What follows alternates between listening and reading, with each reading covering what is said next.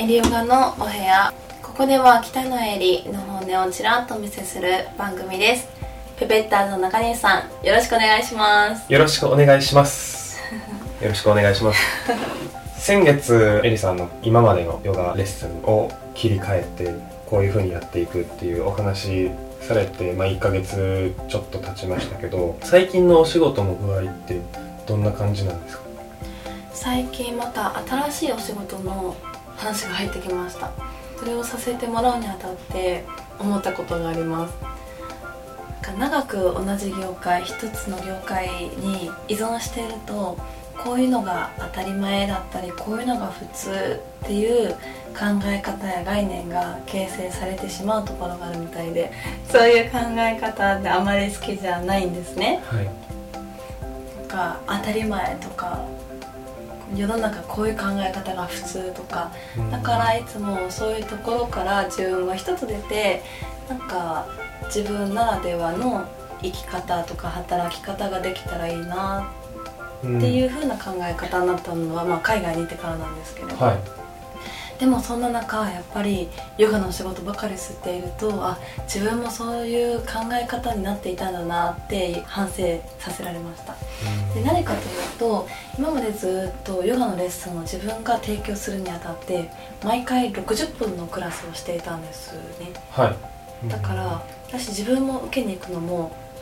60分より短いクラスって受けたことがなかった。あそうなんですか。はい。短くても大体やっぱり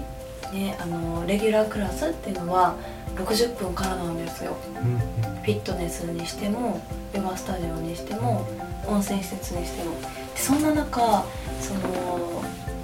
来年三田に温泉施設がオープンするんです、はい、でそこで岩盤ヨガを導入するにあたってスクリーン上のスクリーン越しにヨガを提供するという岩盤ヨガを作られるみたいなんですね。スクリーンにエリさんが映ってるってことですか？はい。それをはい。体験するって感じですか？そうなんですよ。 face to face じゃないっていう。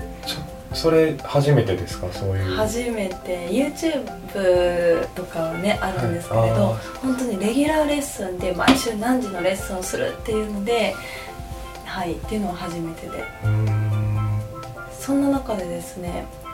あのレギュラークラスが15分からっていう話になりまして、4分の 1, 1時間ってことですか？でそれを聞いた時にえ短すぎるんじゃないの？って正直思ったり。でそこから話してる中で、まあ、30分のクラスも作ることになったんですけれど。で最初はええー、なんて思いながら。でもよくよく考えればターゲット層が全然違うんですね、うん、でそこに来てくださるお客様っていうのはもうごこ、えー、ご年配の方で、はい、でヨガには興味がない方温泉に入りに来た方々でプラスちょっと、まあ、健康増進で体を動かすヨガができたらいいなっていうところからヨガのお客様をあの増やしたいなっていう企業様の思いがあると言いますか、だからヨガはメインじゃないんですね。っていう点で考えると今まで私たちが提供してるお客様っていうのはヨガをしたいからヨガをしに来てくれてる方。でも一方これからするのはヨガに全く興味がない。だけれど健康になりたいっていう方にヨガを興味を持ってもらうためにはどうしたらいいかなっていうのを今考えています。あのお相手の企業様と。でそこで行き着いたのがその15分からできるヨガ。で岩盤ヨガだから結構暑いみたいなんですね、はい、であのやっぱりそこで体を動かすっていうのはやっぱり体力的に厳しい1時間だったらヨガって結構ハードルが高いなっていう方々向けにあの商品あのヨガっていう商品を提示したい。だからまずはメインが15分からやりましょう。ヨガマットがないっていう話も聞いてヨガするのにヨガマットないのっていう勝手な私のね。岩盤ヨガだったらヨガマットは必要な感じはするんですけど痛くないですか？って思ってしまったんですよ。だけどやっぱりねいろいろなねまあいろいろとありますね。あの会社側も理由があると思うんですけれど、まあ、スペースとか、まあ、お金的な問題もあるかもしれませんが、まあ、そこは、まあ、タオルで始めるとかっていうのでなんかねあの違う業界の方とコラボするとなんか新しいものが生まれるなっていうのは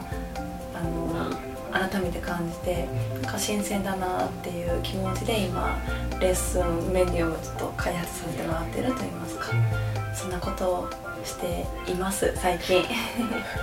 すごいもうなかなか未来のコンテンツといいますか YouTube しかり映像を使って、うん、っていうのはどんどんどんどんこれからのエリさんの仕事の活躍の幅っていうものを感じましたね。ねそうなれるように東進さんみたいな。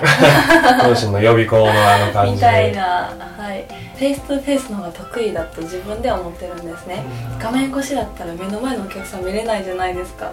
レッスンってそのリアリティあってのレッスンっていうのがやっぱり好きだった反面あの新しいことに挑戦するってね難しい反面自分にとって